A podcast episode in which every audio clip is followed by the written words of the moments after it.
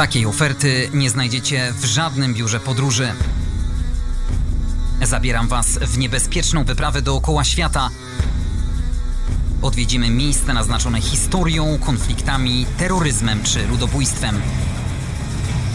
Zapraszam na podcast Jak nie zwiedzać świata.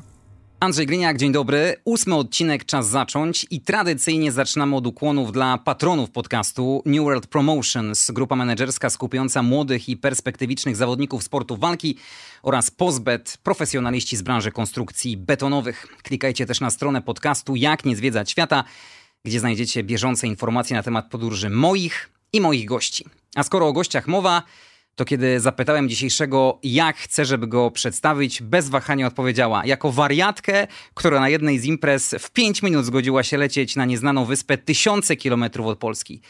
Tą wariatką jest Daria Markiewicz, która z plecakiem dwukrotnie zwiedziła Kubę. To niesamowite miejsce na Karaibach. Dzień dobry. Dzień dobry. Opowiadaj, co to była za impreza? Kto miał urodziny? Nie urodzina, imieniny mojego taty. A wujek zapytał po prostu na forum. Słuchajcie, w listopadzie jest wycieczka na Kubę. Czy ktoś ze mną poleci? No i tak po chwili zastanowienia stwierdziłam, że w zasadzie przydadzą mi się wakacje. Nie wiem, z czym to się jeszcze wiąże, ale lecę. Wasza wycieczka na Kubę była taką ciekawą symbiozą, bo z jednej strony wujek starał ci się pokazać zabytki, ciekawe miejsca, a ty jemu to młodzieżowe nocne życie. Mm, tak, powiedział mi na samym początku, że Kuba żyje do godziny 19. Po godzinie 19 nic się tam nie dzieje, więc będziemy chodzić szybko spać, szybko wstawać. Życie będzie polegało tylko na tym. A okazało się, że po, bo to była jego trzecia podróż razem ze, ze mną wtedy. Okazało się, że życie na Kubie wygląda całkowicie inaczej. E, wracał do domu o 6. O 8 musiał wsiadać w taksówkę, jechać do innego miasta. Także poznał prawdziwe życie kubańskie. Z czym ci się w ogóle Kuba kojarzyła? E, dużo rumu, dużo cygar, dużo salsy i dużo opalania. Czyli zabierzemy słuchacze w trójkę w tą podróż, bo ja też miałem przyjemność być na Kubie, co prawda wieki temu, jak byłem jeszcze piękny i młody. Skonfrontujemy, czy rzeczywiście tak dużo się zmieniło od mojej podróży, a waszej wycieczki. Ja akurat na Kubie byłem w ramach wycieczki zorganizowanej. To była moja pierwsza i ostatnia podróż z biurem podróży. Pamiętam po wyjściu z autokaru od razu grupa matek z dziećmi kubańskich, które prosiły czy to jakieś pieniądze, czy to o inne dary. Daliśmy im długopisy, cukierki, szampony, mydła. Tak, wujek mi o tym wszystkim powiedział, bo już był tam wcześniej, żeby właśnie przygotować się na takie ewentualności. Powiedział, że ja jak mam zaopatrzyć stronę taką kosmetyczną, więc ja nakupowałam mnóstwo kosmetyków, jakiejś biżuterii, takich rzeczy, a wujek właśnie zabrał ze sobą dużo kredek, długopisów, e, jakichś nici, igieł, bo też podpytał ludzi wcześniej, co, czego by nam tam potrzebowali, ale staraliśmy się to rozdawać jednak w tych kasach, w których wiedzieliśmy, że ludzie tego potrzebują, bo były takie miejsca, gdzie ludzie no, mieli wszystko, mieli aż nadto, i nie było takiej potrzeby. Natomiast w tych mniejszych miejscowościach ludzie naprawdę to doceniali, że wyjeżdżając, bo zawsze jak wyjeżdżaliśmy, dawaliśmy im jakiś prezent i bardzo mocno to doceniali. Widać na ulicach ludzi żebrzących, proszących o jakieś pieniądze. Mogę opowiedzieć taką anegdotę. Mój pierwszy dzień w ogóle w Hawanie, e, po locie od razu poszliśmy spać, bo przylecieliśmy w nocy i pierwsze pięć minut na Malekonie wyszłam tylko zrobić zdjęcie, że jestem, żyję. Od razu podeszło do mnie trzech facetów, którzy grali sobie tam na jakiejś gitarce i od razu prosili o kółka. Wszędzie można ich spotkać po prostu, wszędzie czegoś chcą, ale głównie, szczerze mówiąc, nie kasę. Ja się spotkałam z tym, że bardzo dużo osób chciało od nas zapalniczkę. Bo to nie jest ta, y, produkt, który jest dostępny na Kubie. Wytłumaczmy tylko naszym słuchaczom, że Malekon to jest ta jedna z głównych ulic e, nadmorskich, w zasadzie nad Oceanem Atlantyckim e, w Hawanie, czyli w stolicy. Czy Akuk to jest ta waluta przeznaczona dla cudzoziemców, tak? Tak, dla turystów. Teraz podobno już jej nie ma. Z tego co słyszałam nie, ale jak polecę w listopadzie, to sprawdzę. Krzysztof Kolumb, kiedy przybył do wybrzeży Kuby, powiedział, że to najpiękniejsza ziemia jaką kiedykolwiek widziało jego oczy. Ty się z tym zgadzasz? Oczywiście, jeżeli chodzi o kwestie przyrody, kwestie nawet zwierząt, wszystkiego, krajobrazów, widoków, no to ja dotychczas, e, będąc już w kilku miejscach e, i w Europie i nie tylko, nie widziałam ładniejszego miejsca niż Kuba. Cały plan podróży był przygotowany przez mojego wujka, który był już tam wcześniej i wiedział, które miejsca może mi z jakiej strony pokazać, bo chciał też to e, zróżnicować. Czyli miejsca, które są jakimś dużym miastem, które mają dużo przyrody, w których są jakieś muzea albo jakieś e, fabryki, na przykład fabryka cygar, która mnie bardzo interesowała. E, ale też chcieliśmy spędzić trochę czasu na tak zwanym chillu na plaży, więc też potrafiliśmy e, między innymi do Playa Larga albo do Varadero, żeby po prostu takie trzy dni spędzić typowo na leżaku, popijając drinki. E, natomiast no, cała wycieczka to był po prostu szybki bieg. Jeden dzień w jednym miejscu, albo na miejscu, tak, tak maksymalnie dwa dni. E, I po prostu rano taksówka 300 kilometrów dalej i podróż przez całe dwa tygodnie. Zakładaliście, że będziecie zatrzymywać się w hotelach, czy jednak jakiś inny sposób akomodacji? E, hotele to nie jest mój klimat. E, więc udało nam się na szczęście w każdym miejscu znaleźć e, nocleg w tak zwanych kasach, kasach e, particulare.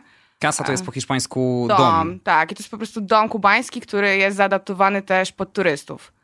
Nie każdy dom taki oczywiście jest, ale jeśli mają takie pozwolenie, to można w nim zamieszkać. Płaci się normalnie za nocleg, dostaje się swój pokój, można wykupić tam śniadanie, obiad, kolację i po prostu mieszka się z Kubańczykami, więc to dla mnie też było ciekawe, takie ciekawe przeżycie ze względu na to, że w hotelu, no, w hotelu mogę być w każdym innym miejscu. A dzięki temu, że byłam u kogoś w domu, to wiedziałam, jak żyje, jak można, jak, jak funkcjonuje, jak wygląda jego dzień, co w ogóle robi. Można było z nim porozmawiać na żywo, można było z nim usiąść wieczorem, napić się rumu i porozmawiać o tym, jak to wygląda w rzeczywistości. Czyli tak naprawdę poznaliście tą esencję, tą duszę. Tak. Jak wy się poruszaliście po wyspie? Tylko i wyłącznie taksówkami, przynajmniej podczas naszych podróży.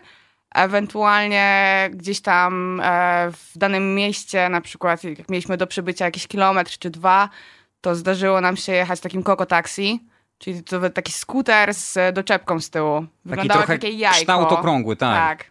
I żółty kolor. Dokładnie te ceny, one są na polską kieszeń jak najbardziej do zaakceptowania. Jeżeli mówimy o kwestii przejechania 400 kilometrów e, taksówką za, przypuśćmy, 200 zł za dwie osoby, dla mnie to jest bardzo niski koszt, bo myślę, że w Polsce zapłaciłabym trzy razy tyle. Także jak najbardziej, no, taksówka wiadomo, wygodnie, można było się zatrzymać po drodze, można było sobie zapalić, można było odpocząć, napić się wody, zrobić wszystko, a w autokarze czy w jakimś innym środku transportu nie byłoby po prostu takiej możliwości. Poza tym też ten klimat w taksówce, te amerykańskie samochody, bo głównie były amerykańskie. Zdarzało nam się też przejechać ładą, w której było mało miejsca, przynajmniej dla mojego wujka i na nasze bagaże, bo z plecakiem na dwa tygodnie, wiadomo, plecak był dosyć spory. E, natomiast e, muzyka w środku, otwarte szyby, klaksony, życie i też ten widok ludzi dookoła. Dla mnie było super. A kierowcy byli skorzy do rozmów? Porozmawialiście się w języku angielskim, czy może w hiszpańskim? Mm, najczęściej oczywiście na migi, bo ani ja, ani mój wujek nie znaliśmy hiszpańskiego. E, po tygodniu tam każdy z nas już wyłapywało niektóre słowa i byliśmy w stanie powiedzieć cokolwiek po hiszpańsku. E, niektórzy mówili po angielsku, ale to były raczej takie podstawowe zdania ale zawsze był jakiś kontakt. Oni są kontaktowymi ludźmi i sami czasami nawet od razu pytali po prostu skąd jesteście, gdzie jedziecie, co tutaj robicie, kim jesteście. E, opowiadali też nam o jakichś rzeczach, które mijaliśmy po drodze, co to jest za fabryka, co to jest za dom, kto tutaj ewentualnie mieszkał, co to jest za roślina. Oni są tacy bardzo otwarci, myślę, że bardziej niż e, my w Polsce. Ale zobacz, to też jest swego rodzaju paradoks, bo tak naprawdę oni żyją w, w socjalizmie czyli w tym reżimie, gdzie absolutnie zakazana jest własność prywatna, wszystko co zachodnie, amerykańskie jest złe, zarabiają mało pieniędzy, nie mają wielu jakichś aspektów życia, mm, w których mogą się rozwijać. A pamiętam, jak e, zawsze szedłem wzdłuż ulic, no to widziałem tych ludzi, którzy właśnie tańczą, grają w szachy, w domino, uśmiechnięci, zadowoleni, korzystają z życia. Ja myślę, że czasem lepiej mieć mniej, ale właśnie bardziej doświadczać swoje życie niż e, biec cały czas za po prostu większą kasą. W zasadzie po co? Po to, żeby być nieszczęśliwym? Z jednej strony te uśmiechy, ta radość, ale z drugiej na pewno niesamowite wrażenie na turystach z zachodu robią sklepy w centrum Hawany, szumnie chyba nazywane mianem sklepów, bo tak naprawdę na pustych półkach można zobaczyć jedynie ocet, jaja czy ryż. Do tej pory są na Kubie takie sklepy, ale um, myślę, że tam wpływ amerykański jakiś wszedł, bo ja widziałam takich sklepów może dwa. e, jeden między innymi w Trinidadzie. Natomiast my robiliśmy zakupy w takich typowych dużych delikatesach, gdzie było dostępne dosłownie wszystko. Ale one były też dostępne dla, Dla mieszkańców tak. Kuby? Ale te ceny były zupełnie inne, prawda? E, też było rozróżnienie cenowe. E, waluta i cena dla turysty i waluta ta ichniejsza dla Kubańczyków, czyli oni płacili sobie w peso, my płaciliśmy w kukach. I dla nich to wszystko było tańsze niż dla nas. Natomiast jakby dalej przeliczając to na polskie, standardowa cena sklepowa. Pamiętam y, sklep mięsny, myślę, że to na wyrost ta nazwa. W takiej budce wystawione mięso, na nim latały muchy, obok sklep y, rybny, też ryby postawione na jakichś gazetach. Tak to mniej więcej wygląda i to była Tak, stolica to- kraju, to była Hawana. Tak, i to wygląda tak do tej pory. Jeżeli chodzi o mięso, tak samo Hawana czy Trinidad, też nas to zdziwiło, natomiast e, no oni tak żyją. Mówiłaś też o tym, że oprócz y, tych sklepów, tych pseudosklepów w Hawanie, była też taka dzielnica luksusowa. taki pasaż, jak u nas na przykład pasaż pod błękitnym słońcem we Wrocławiu, że właśnie wchodzi się e, w takie drzwi i nagle po prawej, po lewej stronie są luksusowe sklepy typu Michael Kors albo takie inne. Można było kupić wszystkie perfumy z wyższej półki, e, markowe ubrania, jakieś e, ubrania z kolekcji Victoria's Secret albo z innych marek i jak się okazało, ludzi na to tam stać. To nie było tylko dla turystów. Co do wolnego handlu, malutkie rodzinne biznesiki się pojawiają. Tak, trafiliśmy w takie miejsce w Playa Larga. To był taki właśnie rodzinny biznes, e, mama z synem. Mama gotowała w kuchni, syn to wszystko sprzedawał.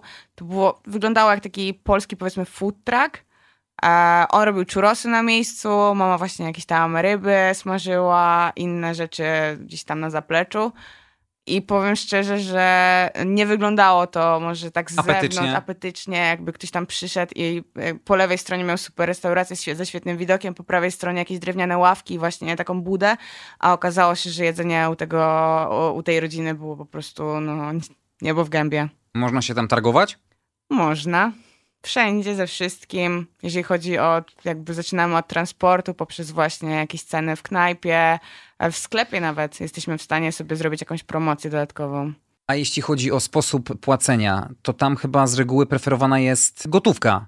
Tak, dwa razy może spotkałam się z tym, że można było płacić kartą, ale raczej wszystko... Ale są ogólnodostępne bankomaty obecnie?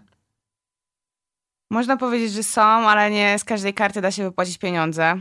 Na przykład wszystkie amerykańskie karty są tam zablokowane i nie da się w ogóle z nich tam korzystać. Em, wiem, że na przykład mój brat, y, wujek i właśnie nasz kumpel, który z nami był, też mieli problemy z tym, żeby wypłacić pieniądze z konta.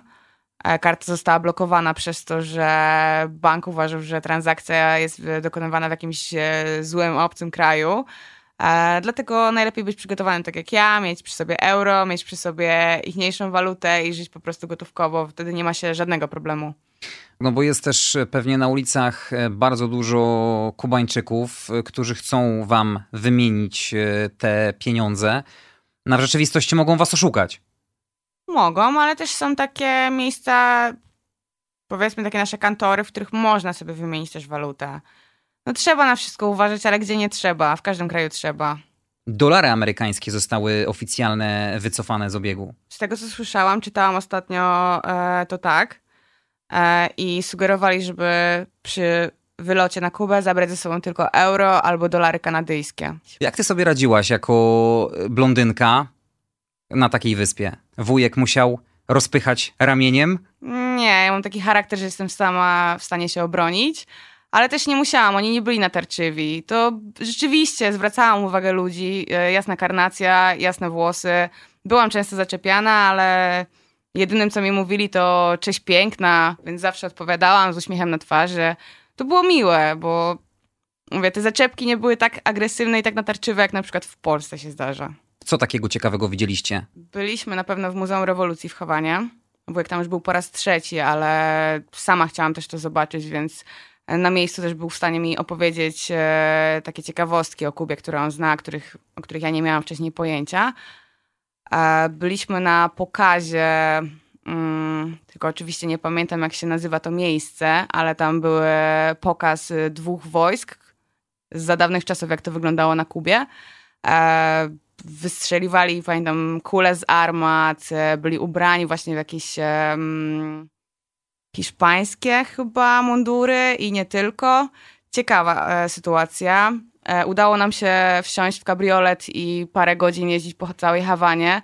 E, udało nam się też e, trafić na osobę, która mówi po angielsku, więc była w stanie wytłumaczyć nam, co to są za budynki dookoła nas, pokazać nam prawdopodobne miejsce zamieszkania Fidela Castro. Chociaż nikt sam do końca na Kubie też nie wie, gdzie on dokładnie mieszkał. Ale są takie przypuszczenia. E, wujek też bardzo kocha przyrodę, więc e, jego najbardziej interesowały drzewa, rośliny, jakieś ptaki, wody, e, namorzyny. Więc dowiedziałam się bardzo dużo takich rzeczy. Na przykład jak wygląda mimoza, albo dlaczego tak w tym momencie wygląda kwiat bananowca. Byliście na fermie krokodyli? Byliśmy. Jak wrażenia? E, szczerze, jadąc tam, byłam pewna, że zobaczę rzeczywiście takie dzikie krokodyle, które gdzieś pływają sobie tam w tych bagnach, e, które mogą nas zaatakować. Okazało się, że to jest e, bardzo mała przestrzeń, bardzo dużo tych e, zwierząt obok siebie. Od takich najmniejszych, które miały 10 centymetrów. Z którymi po... można sobie robić zdjęcia? Tak, po rzeczywiście jakieś większe, ale nie było już tych takich gigantycznych kubańskich krokodyli, o których e, wcześniej myślałam, że zobaczę, które będą miały z 5 metrów i mogą rzeczywiście zrobić na nas wrażenie. A był też niestety, czy stety, niektórym się to podobało, krokodyl, który był uwiązany na tak zwanej smyczy i z nim można było sobie zrobić zdjęcia i można było go karmić. Ja trafiłem na porę karmienia. Potem wyszliśmy mm, z tej fermy krokodyli. Organizatorzy wycieczki zaprosili nas na obiad. Mhm. Usiedliśmy. Wiadomo, no mięso krokodyla, taka troszeczkę galareta, pokrojona. Patrzę dookoła. Wszyscy się zajadają. Mówię, kurczę, będę mógł przyjechać do Polski z powrotem i się pochwalić, że jadłem krokodyla. Wziąłem jeden kawałek, chwilę pożyłem, no i delikatnie go wyplułem do serwetki. Próbuję drugi raz. To samo, stanęło mi w gardle, od razu automatycznie w głowie pojawiła mi się sytuacja sprzed kilku minut, jak widziałem te krwiożercze bestie, które tam połykały jakiś pokarm nie dałem rady, więc nie spróbowałem mięsa krokodylego. To żałuj. A ty? Bo my po tej wycieczce właśnie na fermie popłynęliśmy na wyspę, która była tam parę kilometrów dalej e, i tam e, stołowaliśmy się właśnie w takiej knajpce. E, dostaliśmy drinka w kokosie i właśnie mięso z krokodyla. Dla mnie, szczerze mówiąc, smak, takie połączenie kurczaka z rybą. Mhm. I zjadłam wszystko. Smakowało. Myślę, że zjadłabym to drugi raz. Jakby ja też nie myślałam o tym, co się działo wcześniej.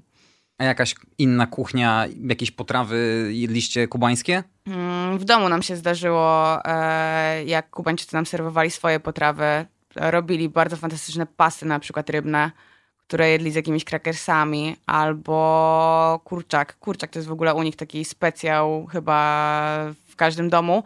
A co jest fajne, co mi też wujek powiedział, że na przykład te kurczaki na Kubie smakują tak samo jak kurczaki, które smakowały u nas 50 lat temu. To nie jest tak, u nas wszystko jest teraz napchane, po prostu nafaszerowane chemią, a tam widać te kury, widać, że to żyje zdrowo i naturalnie.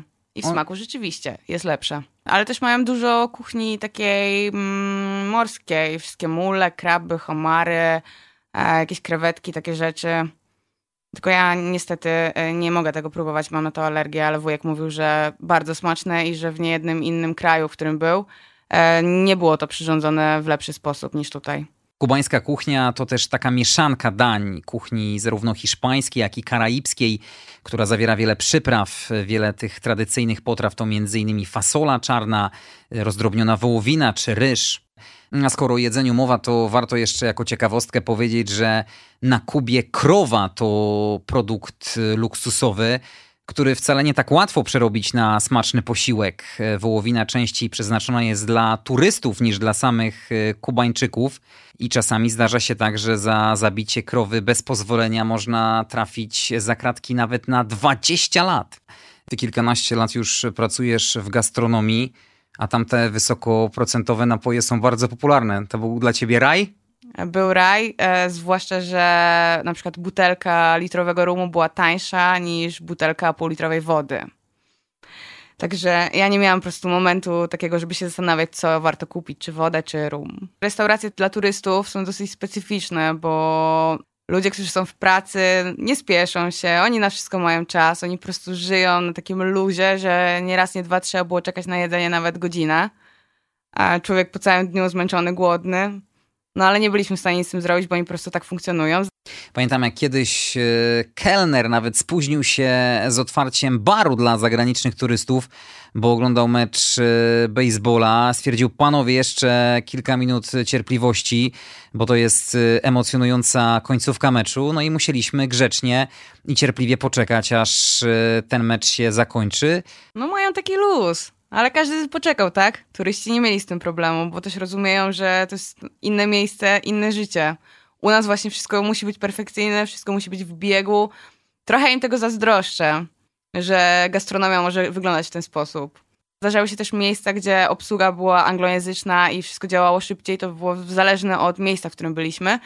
Natomiast jeśli chodzi o kluby nocne, do których zabrałam swojego e, ponad 50-letniego wujka, to na przykład zdarzały się sytuacje, że nie można było wejść z torebką do środka ze względów na bez, jakieś bezpieczeństwo. Zawsze stali ochroniarze przed, trzeba było zdać swoje rzeczy, do środka można było zabrać tylko pieniądze, telefon i ewentualnie jakieś tam papierosy. Ale te ograniczenia wynikały z tego, że myśleli, że może masz tam albo broń, albo ewentualnie coś ukradniesz na przykład i potem wsadzisz do tej torebki? Z tego, co dowiedziałam się od Kubańczyków, z którymi tam byłam, to tak. Spotyka się dalej mnóstwo turystów na ulicach?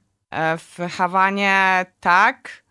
Varadero e, to już w ogóle jakby jest e, typowo turystyczne miejsce. Mm, nawet jak pytaliśmy Kubańczyków, gdzie tu jest jakaś kubańska knajpa albo kubańska, kubańska restauracja, to mówili, że tutaj nie ma takich miejsc że to nie jest w ogóle Kuba. No tak, Kubańczycy określają Varadero jako no jest Kuba, czyli Varadero to nie jest Kuba, to jest ta rozrywkowa stolica. Ja to tak nazwałem jako taka Ibiza, Majorka rozrywkowa, ten największy kurort wypoczynkowy. Tam jest mnóstwo tych dyskotek, restauracji. Właśnie co dziwne nie jest. Nie? E, te wszystkie dyskoteki i jakieś restauracje są w hotelach w hotelach, w którym jakby ludzie już mają wykupioną wycieczkę, lecą do hotelu, w którym mieszkają przez dwa tygodnie i z którego nie wychodzą. Ale tak, żeby przejść się przez Varadero, to jest taka główna aleja, y, trafiliśmy tam na dwie knajpy. Ale na pewno Varadero jest y, z taką predestynacją dla tych y, ludzi z dużą kasą, tak z jest. wypchanym portfelem, bo tam i turyści w tych ekskluzywnych hotelach mają do dyspozycji korty tenisowe, i pola golfowe, i jakieś centra nurkowe. No, no tak, no ale po co lecieć myślę... na Kubę, żeby siedzieć w takim hotelu? Można polecieć wszędzie. Czyli głównie Rosjanie i pewnie Niemcy. Tak jest. Nawet na bankomatach mamy oznaczenia właśnie po rosyjsku i po niemiecku, tylko i wyłącznie w Varadero. Zresztą sami e, Kubańczycy często słysząc nasz język pytali się, czy jesteśmy z Rosji. Jak odpowiadaliśmy, że nie, że jesteśmy z Polski, no to już e, odchodzili na bok, wiedzieli, że no, u nas nie znajdą złotego Rolexa. Ale pamiętam, że Polacy też byli pozytywnie odbierani na Kubie. W dalszym ciągu są, co mnie dziwi. Kubańczycy, którzy teoretycznie nie mają dostępu do tego internetu, na przykład znają naszych polskich piłkarzy. Roberta Lewandowskiego? Oczywiście, że tak. A Wilfredo Leona? E, tego nie. Siatkarza. Tym bardziej, że nasze słynne maluchy, czyli Fiaty 126P, zostały pokochane przez Kubańczyków u nas są uznawane za zabytek, a tam jako codzienny środek transportu można je bardzo często na kubańskich ulicach spotkać, a Kubańczycy nazwali je sympatycznie El Polakito, co w tłumaczeniu oznacza Polaczek. Tak, widziałam go w różnych kolorach, widziałam nawet złotego malucha. Ale oni no. też na przykład na ładę nie mówią łada, tylko mówią lala. To też jest ciekawe. No, trzeba też podkreślić, że cały czas jednak te samochody to jest takie dobro luksusowe dla nich, bo jak ja pamiętam byłem, to te drogi były bardzo często puste. Do tej pory są. E, naprawdę w, tylko chyba na Malekonie, czyli właśnie na tej głównej drodze przejazdowej w Hawanie, tam ruch był ciągły i ciężko było w ogóle przejść z jednej strony na drugą. E, natomiast w innych miastach, no to ten, kto miał więcej kasy, miał samochód, z tym, że dla nas te samochody, na nas takie, te samochody robiły takie wrażenie, że po prostu chciałabym mieć pewnie każdy, a oni uważali, że te samochody są nic nie warte i oni by woleli jeździć taką naszą Skodą czy jakimś innym autem z Polski. Ja myślę, że te niektóre Cadillaki to mają kilkadziesiąt lat. E, mają nawet więcej.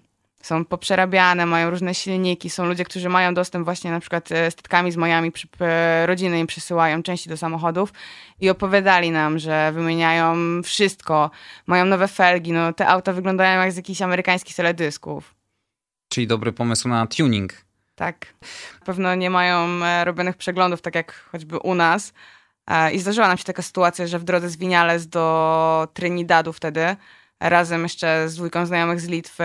No, niestety amortyzator pękł w samochodzie i na środku autostrady, na której nie ma takiego ruchu jak u nas w Polsce, tylko przejeżdża jedno auto na pół godziny, zatrzymaliśmy się na poboczu i czekaliśmy godzinę, siedząc, jedząc paluszki, pijąc rum, na to, że przyjedzie po prostu druga taksówka, ale reakcja była dosyć szybka.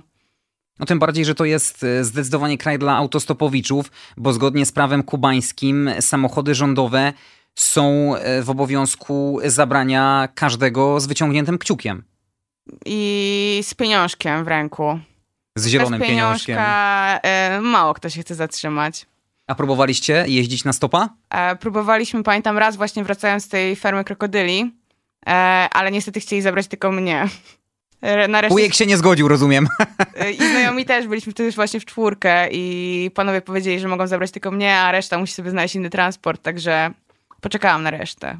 No ale ty chyba bardzo szybko znalazłaś sobie towarzystwo, oczywiście nie zostawiając gdzieś tam na pastwę losu wujka, ale w swoim wieku Kubańczycy czy, czy Kubanki też nawiązałaś z nimi fajny kontakt. E, ja tak, ale wujek tak samo. Tylko, że on też starał się rozmawiać e, z osobami w bardziej może też w swoim wieku, też z innych krajów. On poznał ludzi z Irlandii, z Anglii, z jakiejś Szkocji. E, on siedział w swoim gronie, ja siedziałam w swoim gronie. To prawda, że tam parę osób poznałam i do tej pory też mam z nimi kontakt, więc to też było dosyć ciekawe takie zdarzenie w moim życiu, że poznałam 10 osób, z którymi mogłam spędzić dwa dni w Hawanie, poznać jakby ich prawdziwe życie, jak to wygląda, co oni robią wieczorami, jak skończą pracę albo skończą szkołę, e, gdzie można pójść, że w Hawanie są jakieś pasaże z drogimi sklepami, że można pójść e, do hotelu, zapłacić tam 10 kuków, czyli 40 zł e, i zrobić sobie taki before przed wyjściem do knajpy, gdzie w Polsce musielibyśmy zapłacić kupę kasy za takie miejsce. To wszystko było szklone, tam było w środku jacuzzi, e, nieograniczony dostęp do roomu w lodówce. Także są takie miejsca, których turyści myślę do tej pory nie znają, bo bez e, właśnie jakiegoś kumpla z Kuby nie da się tam wejść odebrałaś tych młodych ludzi jako osoby szczęśliwe, no bo z jednej strony, jeśli chodzi o kwestie zawodowe, no ten brak perspektyw na rozwój, taki trochę marazm, wiadomo, bieda, oni jednak są w stanie się tam odnaleźć w tych ich realiach? Ja akurat trafiłam na te osoby, które y, się nie nudzą i znajdują sobie po prostu jakieś tam takie albo jakieś hobby, albo próbują kombinować, więc e, tutaj zrobią jakiś kurs salsy, e, tutaj kogoś przewiozą samochodem i sobie zarobią. No oni żyją z tej turystyki, jak pytałam się ich, jak wygląda ich życie i czy są szczęśliwi, to mówili, że są szczęśliwi wtedy, kiedy są turyści. Wtedy, kiedy nie ma turystów, no to to życie zanika. Więc nie wiem, jak to wygląda teraz, podczas pandemii e, i trochę im współczuję, natomiast mówię, no Kuba to jest kraj typowo turystyczny. Jak oni są w stanie w trakcie jednego dnia przeprowadzić parę lekcji salsy, to mają naprawdę kupę pieniędzy. To są bardzo inteligentni ludzie. Przeczytałem gdzieś, że 99,8% Kubańczyków umie czytać. Jest to jeden z najwyższych wskaźników alfabetyzacji na świecie. Jest też bardzo dużo lekarzy tam. Kuba ma 70 tysięcy wykwalifikowanych lekarzy. Dla porównania, cała Afryka ma ich zaledwie 50 tysięcy. Bardzo często jest też tak, że lekarze kubańscy są wysyłani za granicę do krajów, w których istnieje duże zapotrzebowanie na medyków. Mieszkałam u jednego lekarza w Playa Larga i to był rzeczywiście to była osoba, która była wykształcona e, nie tylko jakby w kontekście medycznym, i z tym panem można było porozmawiać na każdy temat, ale są takie osoby, które nie rozumieją tego, że na przykład w Polsce, gdzie ona leży, że w Europie potrafi padać śnieg. Są, myślę, e, lepsi specjaliści niż w Polsce, a może nie tylko w Polsce, a w całej Europie. E, tak samo szpitale wyglądają o wiele lepiej niż nasze. Nawet widziałam parę zdjęć na przykład e, z odbierania porodu albo z czegoś innego, bo dla nich to jest takie normalne, że w trakcie tego robi się zdjęcia, a później się gdzieś publikuje. E, I to prawda, oni najczęściej z tego co wiem, to wylatują właśnie do Ameryki. Tam też mają swoje rodziny. Ktoś im jest w stanie załatwić e, mieszkanie i pracę. Stadiony, obiekty sportowe, drewniane połamane ławki i ten wszechobecny napis Socialismo muerte, czyli socjalizm albo śmierć. Czyli te hasła takie gloryfikujące właśnie ten ich ustrój. Mm, Nawet pytałam się o to, dlaczego tak to wygląda. Tam po prostu nie ma takich e, fanów sportu. Ludzie młodsi, tacy, którzy mają 5-6 lat, grają w piłkę gdzieś na podwórkach, nie mają dostępu do tych stadionów. Ludzie tam żyją tańcząc po prostu.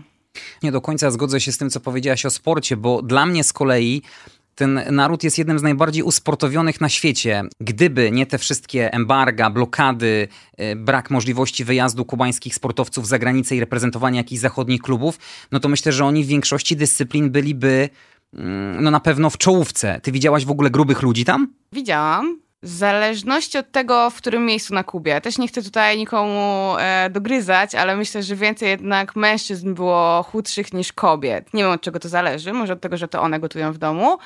E, natomiast jeżeli chodzi o tych młodszych mężczyzn, to widać, że mimo tego braku dostępu właśnie, nie wiem, do siłowni, tak jak u nas, jest to po prostu ogólnodostępne, oni ćwiczą, oni ćwiczą w domu, oni ćwiczą gdzieś na ulicy, na podwórku e, i te sylwetki są takie wysportowane. Tam sportem numer jeden, taką religią nawet powiedziałbym, na Kubie jest y, baseball. Widziałaś mnóstwo młodych chłopaków biegających z kijem i z piłeczką baseballową? Właśnie, co mnie najbardziej zdziwiło, nie widziałam ich w tych dużych miastach. Zobaczyłam pierwszy raz to w e, miejscowości Playa Larga. Zaraz obok miejsca, w którym mieszkaliśmy, było takie mm, kawałek pola, na którym codziennie byliśmy tam podczas jednej i drugiej podróży, więc można powiedzieć, że przez cztery dni e, widziałam, jak codziennie naprawdę 20 czy 30 chłopców dzień w dzień, godzinę w godzinę grali. Robili sobie tylko krótkie przerwy na jakieś jedzenie, na jakiś napój i wracali. I grali bez butów, e, najczęściej w jakichś starych ubraniach albo nawet bez, ale nawet zapytałam się, dlaczego? Bo my to po prostu kochamy. Ci młodzi ludzie czas wolny spędzają bawiąc się, uprawiając sport. Nie tak jak teraz na zachodzie, wpatrzeni w ekran y, telefonu komórkowego. No tutaj też bym tak się troszkę pokłóciła, bo ten internet i telefony są e, chyba bardziej dostępne niż w niektórych miejscach u nas w Polsce. Co mnie bardzo zdziwiło, ludzie na przykład w Hawanie mieli nowsze modele telefonów niż my. Myślę, że z statki, które przypływają z Ameryki do Hawany.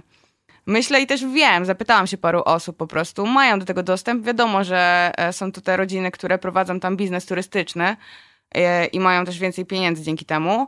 Natomiast e, i ubrania mają lepsze, jakieś zegarki i właśnie telefony, internet, dostęp do YouTube'a. Ale do 2008 roku posiadanie telefonu komórkowego i komputera było zabronione.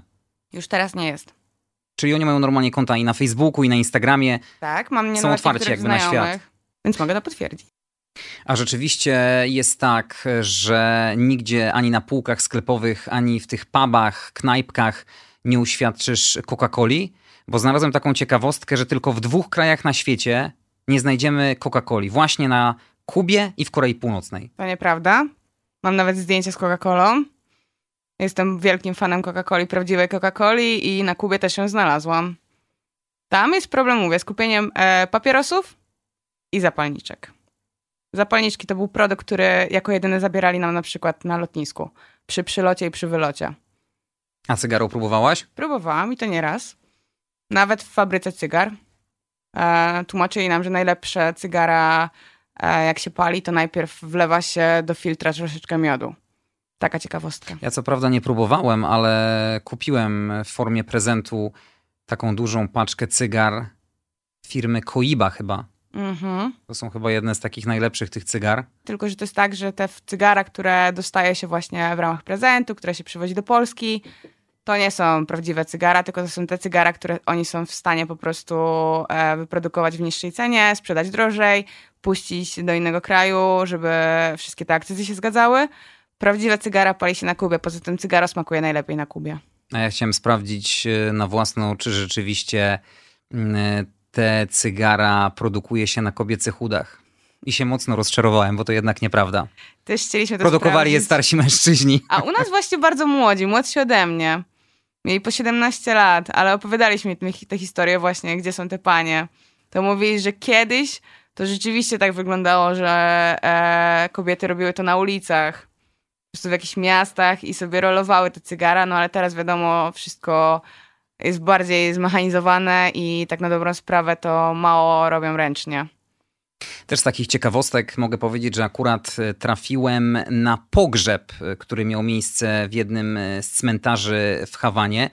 Od wielu lat na Kubie na cmentarzach zakazane jest składanie kwiatów. O, nie wiedziałam. Dlaczego? Nie. Dlatego, że Kuba borykała się z epidemią malarii, a kwiaty, które tam zostały składane, przylatywały do nich owady, które Okej. potem roznosiły malarię. Także jest absolutny zakaz i co więcej, można dostać nawet karę więzienia za to, że się przynosi kwiaty na cmentarz. Za wiele rzeczy można dostać karę więzienia. Ale wy rozmawialiście na tematy polityczne, na takie troszeczkę drażliwe tematy. Nie uciekaliście od tego. Mnie to tak nie interesowało jak mojego wujka, który rzeczywiście w każdym momencie po prostu łapał kogokolwiek i pytał, jak wygląda ta sytuacja, czy są szczęśliwi, e, czy są w ogóle świadomi tego, jak oni żyją i dlaczego nic z tym nie zrobią. Zdarzały się takie sytuacje, że ktoś z nim rozmawiał, e, albo prosił o to, żeby na przykład rozmawiać ciszej, bo sąsiad to może usłyszeć, albo totalnie nie chciał z nim rozmawiać, po prostu odchodził zdenerwowany. Taka ciekawostka to rozmawiał właśnie z właścicielem na przykład naszej kasy do piątej rano przy butelkach rumu i każdy miał swoje zdanie. Wujek mówił, że to trzeba zmienić, że skoro pan jest tak wykształcony, to dlaczego pan tyle zarabia na przykład, że to jest wyzysk, że to nie jest dobre. No ale facet się zdenerwował, trzasnął rękami w stół i poszedł spać. Czyli taki wujek rewolucjonista, powiedziałbym. Tak, wujek jest mm, rewolucjonistą. No a ty starałaś się ze swoimi rówieśnikami rozmawiać na takie tematy, czy, czy oni sami może wychodzili z jakimiś informacjami? Oni się raczej pytali, jak wygląda życie w Europie. E, Czyli ten kapitalizm, który tam jest zakazany. Tak, e, jak to wygląda u nas, jak wygląda nasze życie, co my robimy, na przykład e, jak wygląda przebieg edukacji, e, co potem z pracą, jakie mamy samochody, e, co w ogóle robimy w swoim życiu, czy też na przykład mamy jakieś szkoły tańca, czy jesteśmy w stanie wysłać im jakieś zaproszenie, bo oni z chęcią by do nas przylecieli, a to tak działa, że trzeba opłacić jakby takie ubezpieczenie dla tego Kubańczyka, wysłać mu zaproszenie i on wtedy może do nas przylecieć tam na jakiś czas, zobaczyć jak to wygląda w Polsce czy w innym kraju. Mam sama kolegę, który już był trzy razy na przykład we Francji, poleciał ostatnio do Włoch. Także niektórzy są w stanie wylecieć do Europy, ale wiadomo też na jakiś e, krótki okres czasu i wracają z powrotem na Kubę. Także widzą, co się dzieje gdzieś tam w Europie, widzą, jak wygląda inne życie, ale niekoniecznie są w stanie żyć tym życiem, bo są wychowywani do, no, w innym stylu, w innym klimacie, w innym podejściu politycznym też. Co dla ciebie było taką niesamowitą rzeczą na Kubie? Chyba najbardziej ludzie. Żaden budynek, żaden samochód, żadna przyroda chyba nie robiła na mnie takiego wrażenia właśnie jak e, ludzie i to ich takie mm, Otwartość. otwartość, ale też e, więzy rodzinne. Oni mocno są związani rodzinnie i tam żyją pokolenia z pokoleniami i każdy się spotyka. Mieszkaliśmy właśnie w Kasie, w Hawanie, na Malekonie i tam potrafiliśmy codziennie spotkać 20 osób z różnych środowisk artystycznych, nieartystycznych. E, Właścicielka tej kasy była taka po prostu dosyć tam znana, lubiana.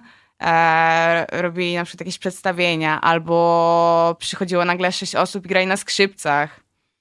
No, dla mnie to taki mini teatr w domu. Są na pewno prorodzinni, ale z drugiej strony przykre jest to, że jeśli rodziny dzieli kilkaset kilometrów, żyją e, w innych częściach Kuby, to czasami przez wiele lat e, nie widzą się na oczy. Ja pamiętam taką sytuację, że rozmawiałem z jednym z Kubańczyków, mówiliśmy, że czekamy na autobus, że za chwilę jedziemy w inną stronę.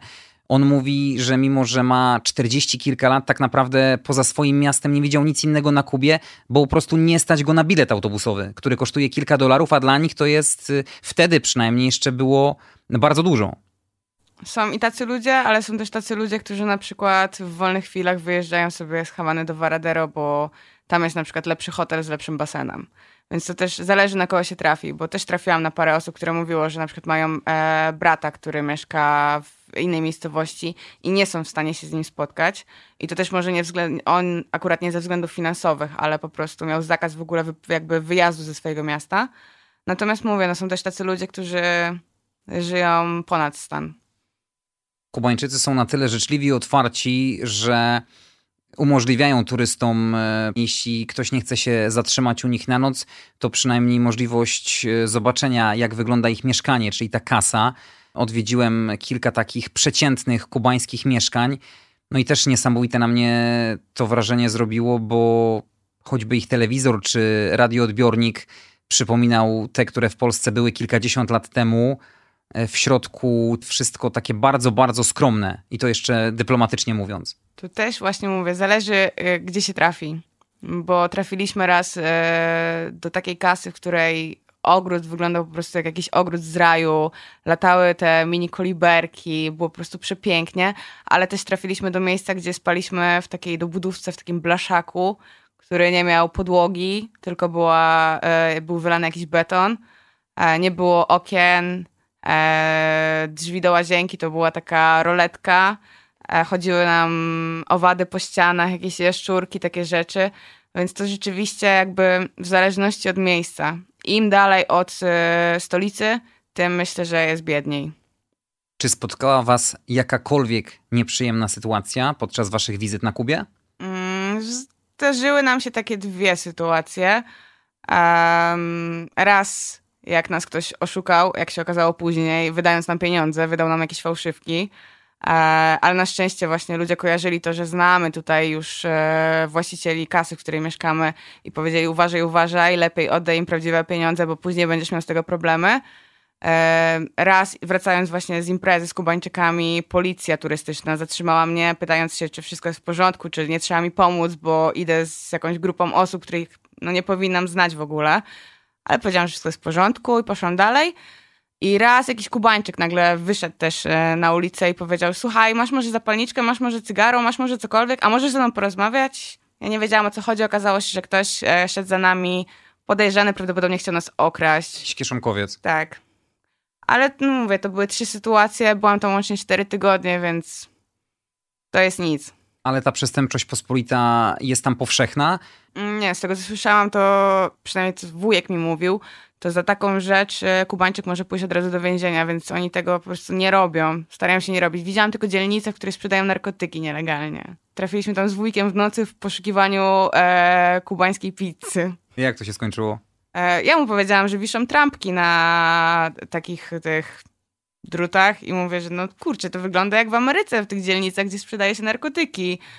A to był środek nocy i okazało się, że rzeczywiście można tam kupić narkotyki, tylko nie wiem skąd te narkotyki. To było ciekawe, ale nie chciałam pytać, wolałam szybko pójść po pizzę i uciekać z domu. Częstym też widokiem na ulicach Kuby są te bezpańskie, wychudzone psy. Są też takie instytucje na Kubie, um, tacy weterynarze, którzy chodzą po ulicach albo po plażach, karmią te psy, dają im jakieś leki, jakieś zastrzyki, i to najczęściej spotykaliśmy w, na przykład w Playa Larga na plaży. Rzeczywiście, parę osób, które wyłapywały te psy, e, zaszczepiły, po prostu poszły dalej. Ale niestety, to nie jest dobre miejsce dla psów. Chociaż teraz też ludzie sprowadzają sobie, to jest, e, taka moda weszła, sprowadzają sobie psy z zagranicy i na przykład mają bardzo dużo takich rasowych psów. Jakieś jorki, jakieś teriery, jakieś inne takie piękne pieski. Wożą je w plecakach. Także te, które są właśnie kundlami, które już tam gdzieś były z przypadku, z kiedyś jeszcze właśnie ze czasów Fidela, z tego co wujek opowiadał, te psy tam trafiły, e, no to chodzą po ulicach i są biedne. Ale są też te piękne właśnie dokarmione pieski, które mają dobre życie. Kult Che Guevary to też jest, y, myślę, bardzo widoczne na Kubie. Bardzo dużo młodych ludzi nosi t-shirty z jego podobizną. Mamy różnego rodzaju plakaty, billboardy, wlepki na szybach aut. Mm, to jest e, ogólnodostępne i jak pyta, głównie wujek, jak pytał ludzi, co myślą o Cze, to każdy mówił, że zawsze w ich sercu. A Fidel, nieżyjący już i aktualnie rządzący Raul? Pytanie, czy Fidel naprawdę nie żyje, to też nam Kubańczycy Czyli chcesz mówili. tutaj nam zrobić jakąś teorię spiskową? To nie ja, tylko Kubańczycy. Sami powiedzieli, że bardzo rzadko był widywany publicznie, i sami do końca nie są pewni, czy on rzeczywiście nie żyje, czy to po prostu było zrobione tak pod politykę i pod to, żeby e, ten zamach planowany na niego po prostu nie, nie doszedł do skutku. A co do Raula, no to starsze pokolenia raczej e, mówią, że tak, rzeczywiście pomagał, jeden z drugim e, mm, Castro, że jak e, jakiś tam wujek opowiadał, że jak jakiś dom się komuś zawalił, to dawali kasę i wspomagali i, i są super. Było coś, co podczas twojego pobytu na Kubie cię irytowało, denerwowało? Mnie nie, ale gdyby na przykład zapytać mojego brata, to wszystko. Dlaczego? Mój brat po prostu miał pecha, trafiał na miejsca, gdzie, nie wiem, okazywało się, że na przykład w nocy nie ma wody i nikt nie był w stanie jej włączyć z powrotem, więc nie był w stanie się wykąpać, niczego zrobić. Um, nasza opowieść, moja i wujka, o tym, jak było za poprzednim razem, była po prostu pełna superlatyw, a mój brat to zweryfikował na miejscu i stwierdził, że wszystko jest za drogie, wszystko właśnie jest, e, na wszystko trzeba długo czekać, nie ma porządnego jedzenia, nie ma porządnego spania. Myślę, że jego jakby wizja tego miejsca była bardziej luksusowa, a życie zweryfikowało, że tak nie jest. No niektórzy po prostu nie nadają się do takich miejsc.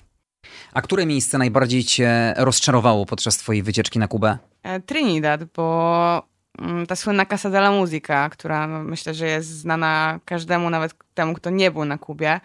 E, I moje wyobrażenie o tym miejscu, w ogóle o całym mieście było takie, że to będzie jedno z najpiękniejszych miast, które zobaczę.